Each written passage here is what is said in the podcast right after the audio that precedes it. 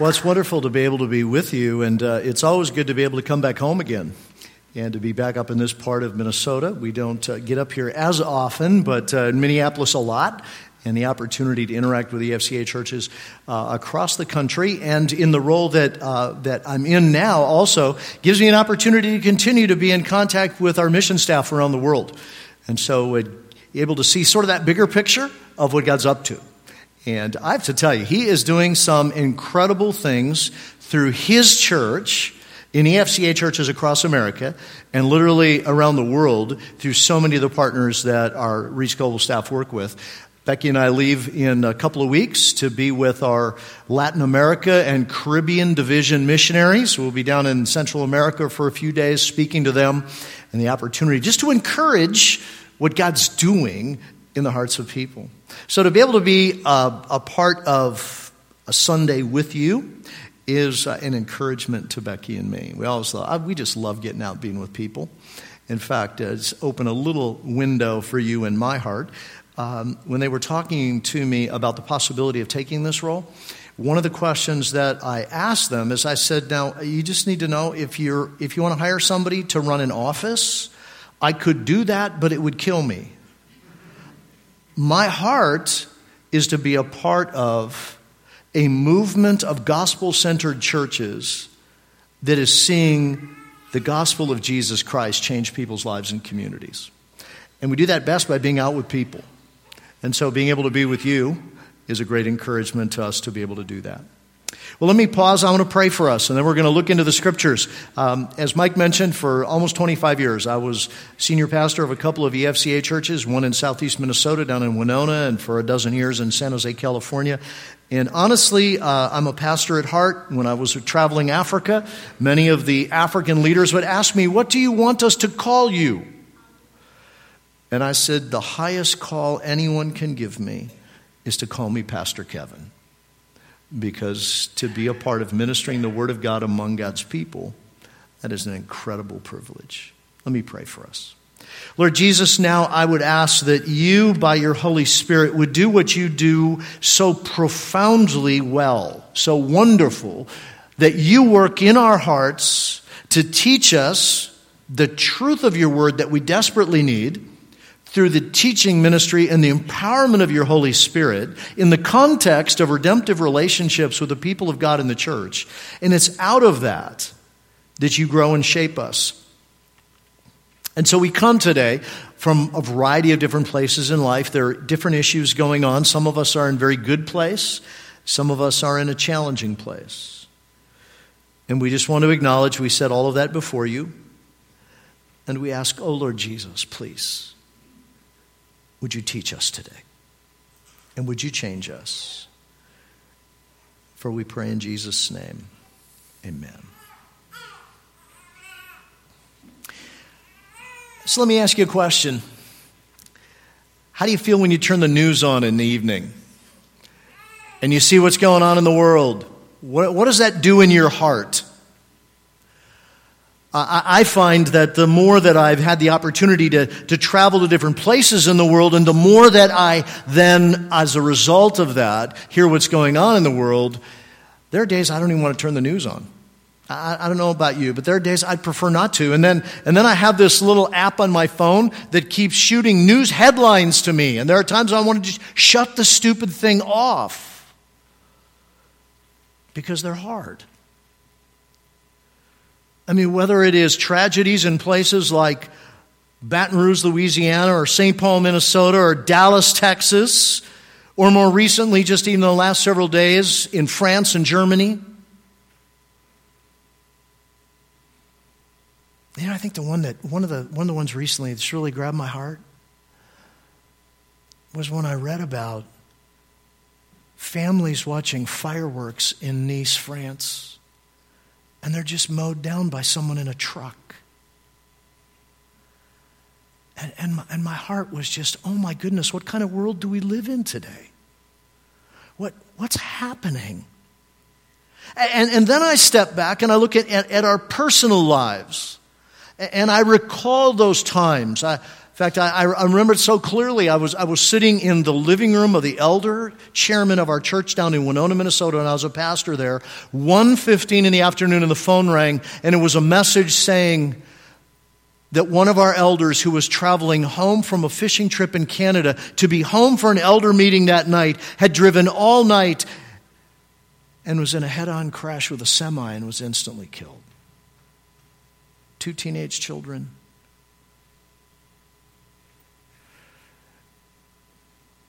And about two years later, 7:30 in the morning, the phone rang. One of our elders, Kevin, I just want you to be prepared. And he described to me how a retired couple in our church, unbeknownst to anyone, had made an agreement that if one of them had a terminal illness, they wanted to die together. And he walked into the hospital and took his wife's life and took his own life, and they were members of our church. Wow.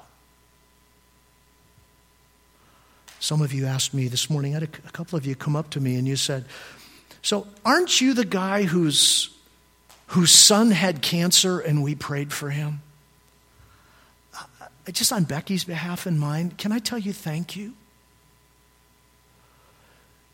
You see, we did get that phone call. Kevin, are you sitting down? You never want to have a doctor say that to you. Never. Are you sitting down? And she went on to describe how our son had osteosarcoma, a form of bone cancer. And, and I want to thank you for praying for him because it was one of the most difficult journeys for us. And yet we saw the hand of God everywhere. Thank you. So, so whether it's, it's looking at the news and wondering if the world is totally collapsing around you, or whether you look at your own personal life and wondering if, if your personal life is collapsing around you, where do you turn during those times? What do you do? Now, here's what I want to share with you today. Friends, no matter how things may appear, no matter how things may appear. God is in control, He's present with you, and He is victorious. I just want you to know. No matter what, if it's a tragedy you see in the news and you wonder, where's our country going? Where is the world going? If it's something in your own life that is collapsing, I want you to know no matter how it appears, God is in control. He's present with you, and He will be victorious. I want you to grab your Bibles and I want you to turn with me to the Old Testament, to one of my favorite Old Testament stories. It's in the book of Daniel, chapter 6. And, and I love this. I, I don't know how, how many of you grew up in the church. If you grew up in the church and you're about my age, you, you probably had one of these, these really cool old Bibles that had a zipper around, uh, around it. It wasn't a cover, it was the whole Bible had like this zipper cover around it, and it had, it had pictures in it. And I always love the pictures. Any book with a picture you can read faster, so that's not a bad thing. But I enjoyed the pictures, and in this Bible I had, there was a picture of the scene we're going to read about in Daniel chapter 6. Let me start reading in verse 1 of Daniel 6. It pleased Darius to set over the kingdom 120 satraps to be throughout the whole kingdom, and over them three high officials, of whom Daniel was one, to whom those satraps should give account so that the king might suffer no loss. And then this Daniel became distinguished among all the other high officials and satraps because an excellent spirit was in him. And the king planned to set him over the whole kingdom. Then the high officials and the satraps sought to find a ground for complaint against Daniel with regard to the kingdom, but they could find no ground for complaint or any fault because he was faithful and no error or fault was found in him. Then these men said, We shall not find any ground for complaint against this Daniel unless we find it in connection with the law of his God. Then these high officials and satraps came by agreement to the king and said to him, O King Darius, live forever. All the high officials of the kingdom, the prefects and satraps and the counselors and governors are agreed that the king should establish an ordinance and enforce an injunction that whoever makes petition to any god or man for 30 days except to you, O king, shall be cast into the den of lions. Now, O king, establish the injunction and sign the document so that it cannot be changed according to the law of the Medes and the Persians, which cannot be revoked. And therefore, King Darius signed the document and the judgment. Now, I want to stop there. We'll come back to the text in a moment. But I want you to see as we look at this very familiar Bible story, and please hang in there with me. I know sometimes if the scripture is really familiar, you can check out. Don't do that with me. Because what we find in, in Daniel chapter 6 is there's just been a major governmental shift, a governmental change.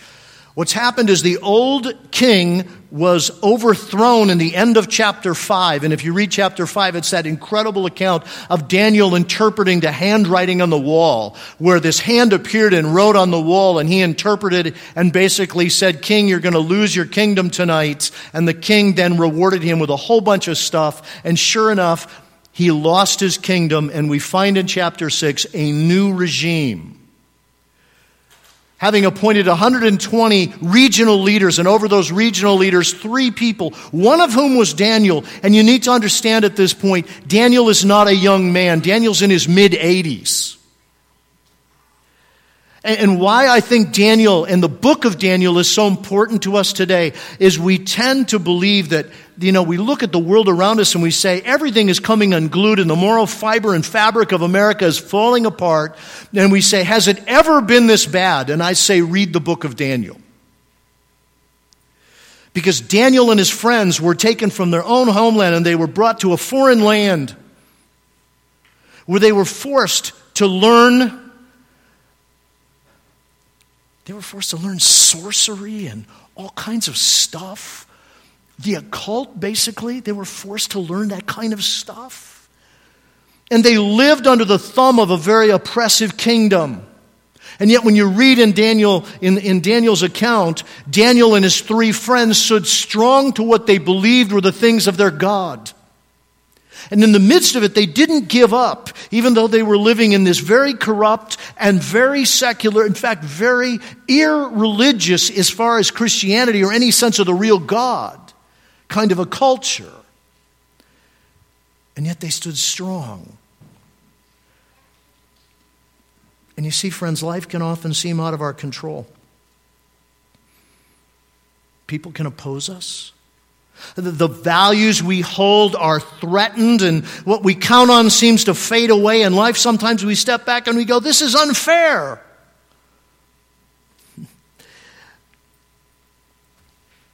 You know, 10 days after I started as the president of the EFCA, 10 days, the U.S. Supreme Court released its ruling on same sex marriage.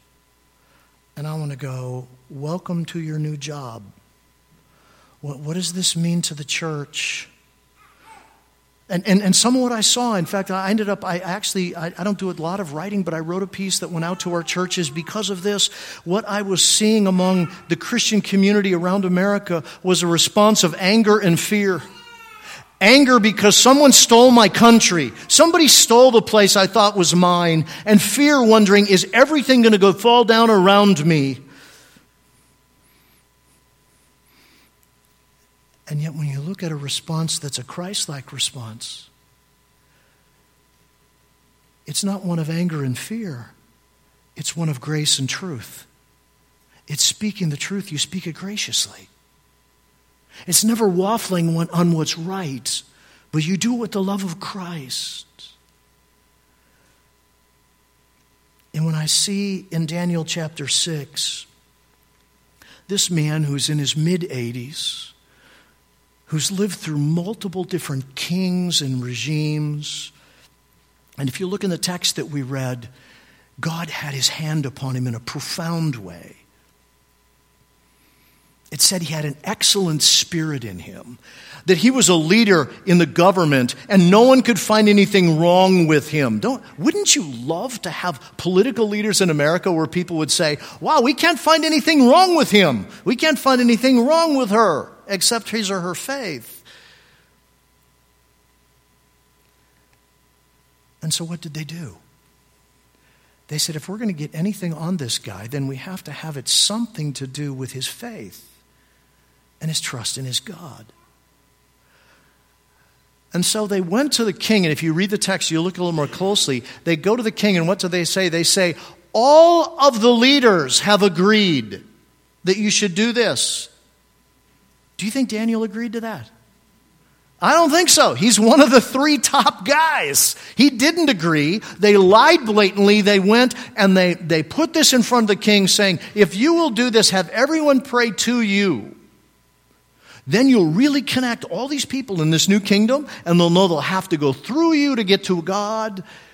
Wow, they'll pray to you. What a deal. And he fell for it. And it says in the end of verse 9, he signed the document, he signed the injunction. You ever wonder what Daniel was thinking when he got word of it? I wonder what he was thinking.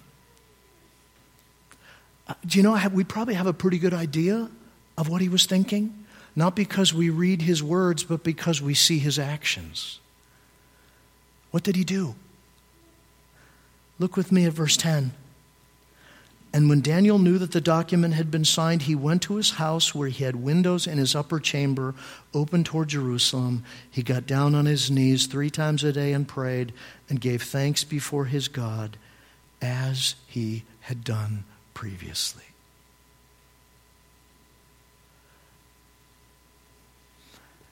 He found out about it. He didn't hide. He didn't deny it. He didn't go to the king and go, What in the world are you doing? He didn't go to the other leaders and say, You scoundrels, you told the king that I agreed to this and I didn't. He didn't say anything. What did he do? He continued to live out his faith. The spiritual disciplines that kept him strong in his walk with Christ, he was time in the Word and in prayer, and he did it openly and publicly like he had always done. He didn't change his walk of faith. I think part of courage for us in living in a day where we're seeing the world beginning to change around us is that we must say, no matter how it appears, God is in control, He's with me, and He will be victorious. And so, in light of that, I continue to live my faith out just like I always have, even if the world around me changes. And so, what happens next? You know the story.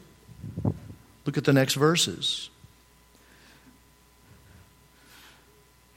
The men came by agreement. They found Daniel making petition and a plea before his God. Can you imagine? They must have been kind of sitting just looking. Can you, can you believe that? I mean, I would think they're like, we know he's going to do this. You know what I love about Daniel chapter 6? They said the only way we're going to trap him is with going after something with his God. They knew he would do it and he was faithful and he did exactly what they thought because his faith was that secure, that strong, his commitment that deep. And so what did they do? Verse 12. They came near and said before the king concerning the injunction, O king, did you not sign an injunction that anyone who makes petition to any god or man without, uh, within 30 days, except to you, O king, shall be cast into the den of lions? The king answered and said, The thing stands fast according to the law of the Medes and Persians, which cannot be revoked. And then they answered and said before the king, Daniel, who is one of the exiles from Judah, pays no attention to you, O king or the injunction you have signed, but makes his petition three times a day. And look at the king's response. Then the king, when he heard these words, was much distressed and set his mind to deliver Daniel.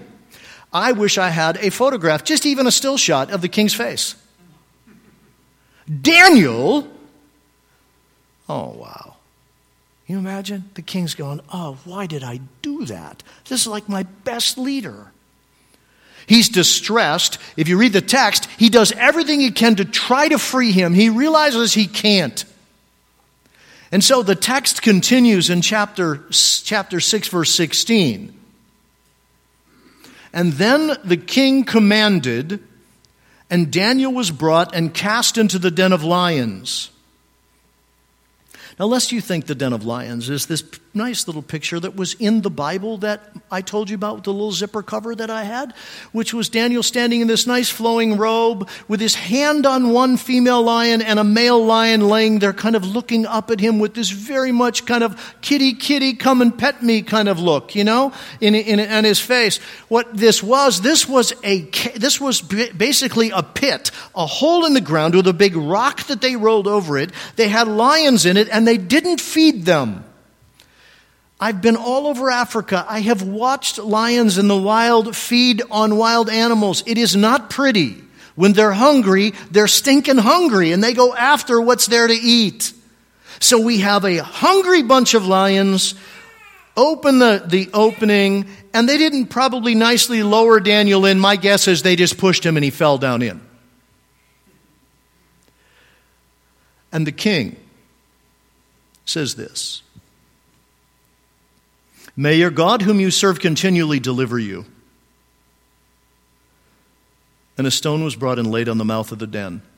The king sealed it with his own signet ring and the signet of the Lord's, that nothing might change concerning, be changed concerning Daniel. And then the king went back to his bedroom, and he couldn't sleep. Netflix didn't help. His, iP- you know, his, his iPod didn't help. Nothing helped. He couldn't sleep. The next morning, verse 19, at the break of day, the king rose and went in haste to the den of lions. And as he came near to the den where Daniel was, he cried out, and notice this, in a tone of anguish, assuming he would hear nothing. O Daniel, servant of the living God, has your God, whom you serve continually, been able to deliver you from the lions?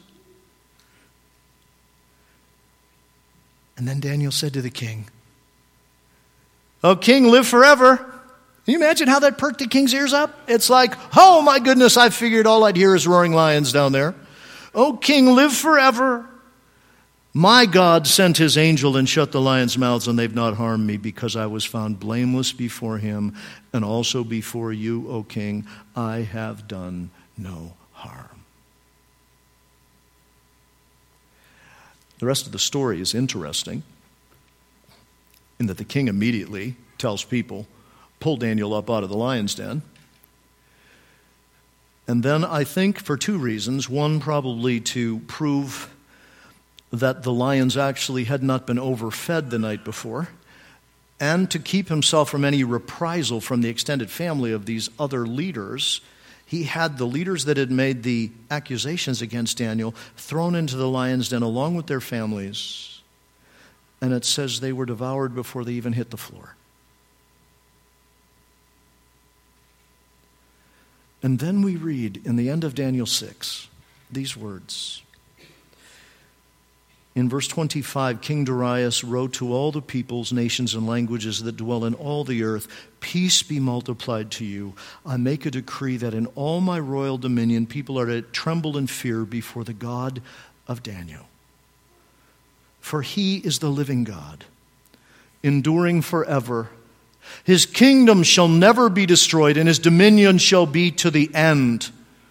He delivers and rescues. He works signs and wonders in heaven and on earth. He who has saved Daniel from the power of the lions. And so Daniel prospered during the reign of Darius and the reign of Cyrus the Persian. From the mouth of a pagan king came words of praise to the living God. Because one of God's choice servants No matter if life seemed to be out of control and people opposed him and the values he held dear were threatened and he was wondering what would happen to him, he stayed true to his values, his commitment, and his walk of faith. And he realized no matter how it may appear, God is still in control. He is with me and he is victorious. In Daniel's life, no matter how it may appear, who was in charge? Was it Darius the king? I think not. It was God. Because even Darius said, May the God whom you serve rescue you. And the next morning, Oh, Daniel, has your God been able to save you? Oh, King, live forever. Uh, God sent an angel and he shut the mouths of the lions. Does that remind you of something else in Daniel chapter 3? Three friends of Daniel's would not bow down to a golden image. They were thrown into a fiery furnace, and the king looked in the furnace, and what did he see in there? Four men. The angel of the Lord and the three men. And with their lives and the life of Daniel, and the king recognized in his, in his letter to the people that God is a living God, that He endures forever, that His kingdom shall never be destroyed, and His dominion shall have no end. And here's what I know is that no matter how the world looks around us, no matter what laws are passed, or no matter what difficult issues face us, God is still in control. He is with us. And I've read the end of the book, my friends, and he wins. And so do we. Okay? He's victorious.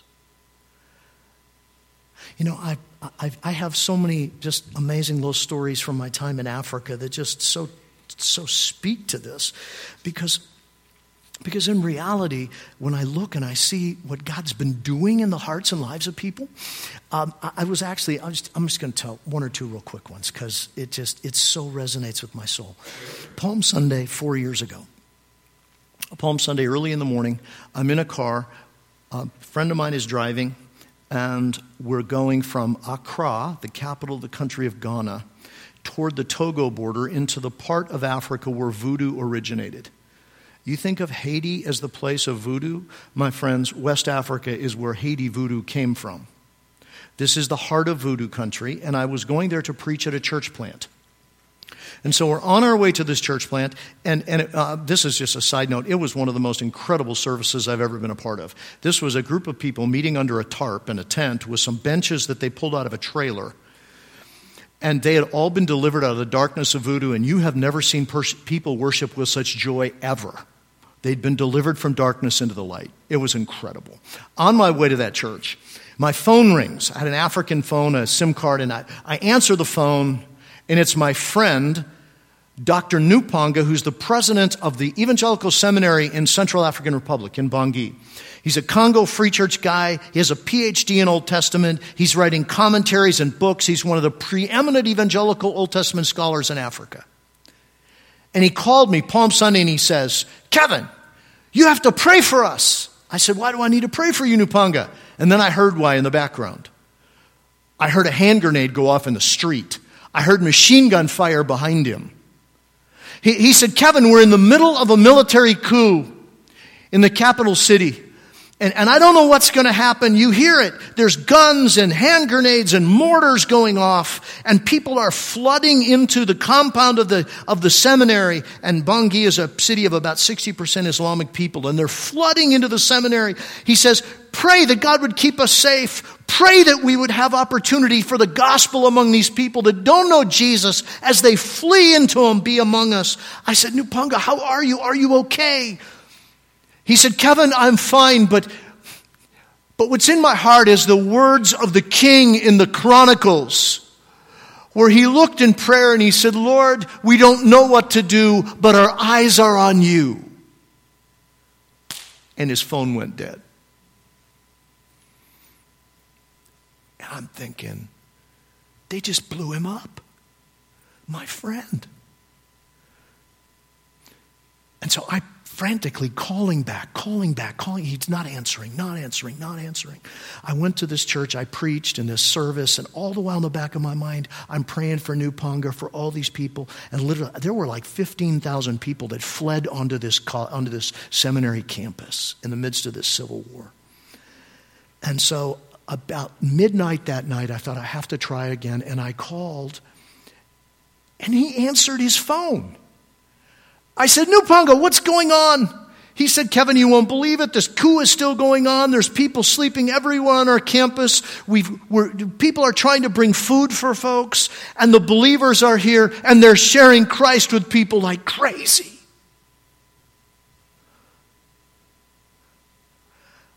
And I looked at him, I said, That's wonderful, and I'm praying for you. But what happened? Why did your phone go dead? I thought you were dead. Oh, he said, My cell phone ran out of battery. I'm sorry. Man, I want to buy him three batteries for his phone. It was just killing me.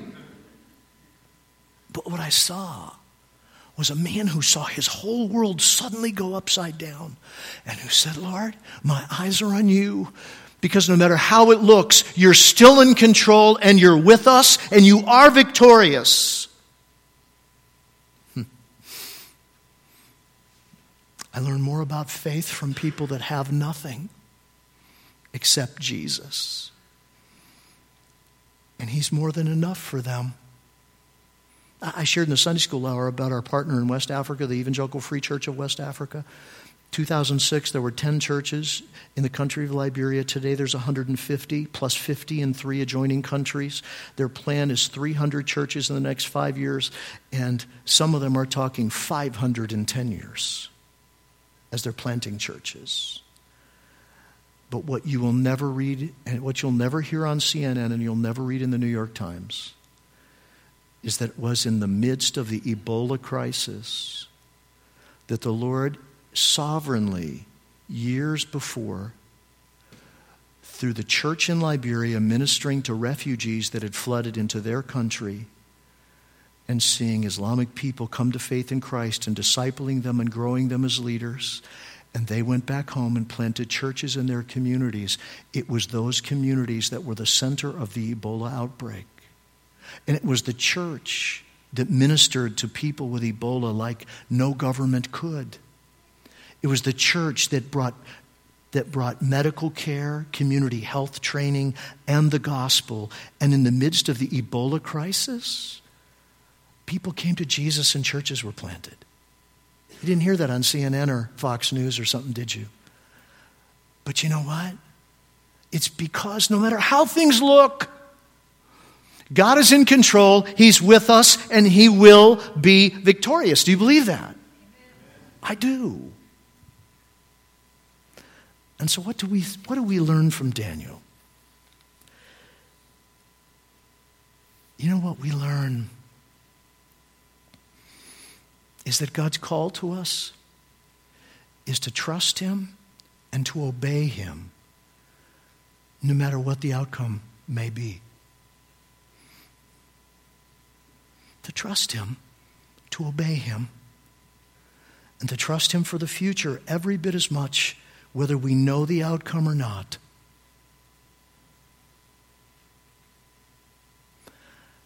Because faith is the assurance of things hoped for, things that we don't yet see, but we trust in our God. So, so what did Daniel do?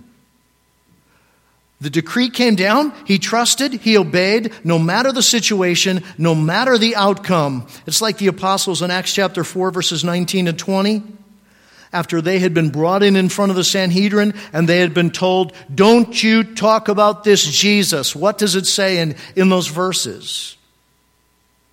Peter said to, and John said to them, Judge for yourselves whether it's right in God's sight to obey you rather than God, for we cannot help speaking about what we have heard and what we have seen. And in Acts chapter 5, verse 29, Peter and the other apostles again replied to them, We must obey God rather than people.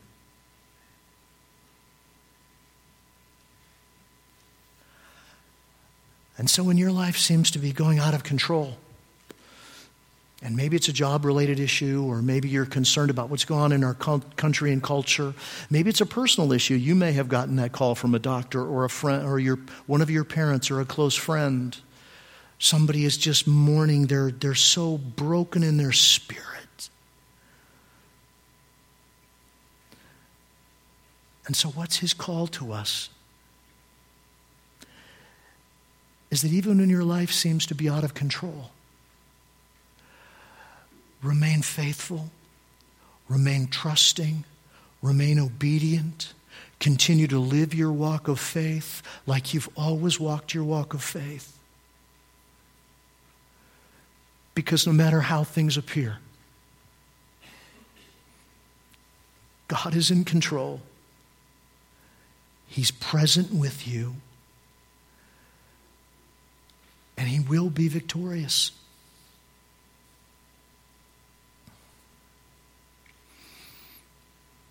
one of my good friends who I served in ReachGlobal with for a number of years. His name's Phil Arndt. Phil led a division of our mission called the Global Equipping Division, and they, they trained national leaders worldwide. Uh, honestly, I can say in my lifetime, I have never met a human being that had more connections to and influence in the lives of major national leaders around the world as my friend Phil Arndt. And a little over two years ago, he came back from a long training trip overseas and he lived in Spokane, Washington. He landed there, went to his home. His wife had been out at a doctor's appointment, came back, walked in the house, and Phil looked at her and he asked, And who are you? Uh, she thought he was kidding. And then, init- then instantly she thought he's, t- he's just had a stroke. She called 911. They rushed him to the hospital. They did an MRI. He had no stroke. But he had a large malignant brain tumor. And, and I watched this man and his wife walk the journey of trusting Jesus, whether he would heal Phil or not, of trusting Jesus. When, in, in, on the one hand, they said, Lord, why would, why would you take Phil now when the open doors for the gospel and training of leaders are so big and so many opportunities for the gospel? Why would you do that now? And, and, and we just have two brand new granddaughters and our, and our, and our daughter in law is pregnant with a third grandchild. Why now? And yet, in the midst of that, in their, in their flesh, they're going, Oh, we, we don't want it to go like this. And yet, in their spirits and in their hearts, what I saw was, Lord, we trust you.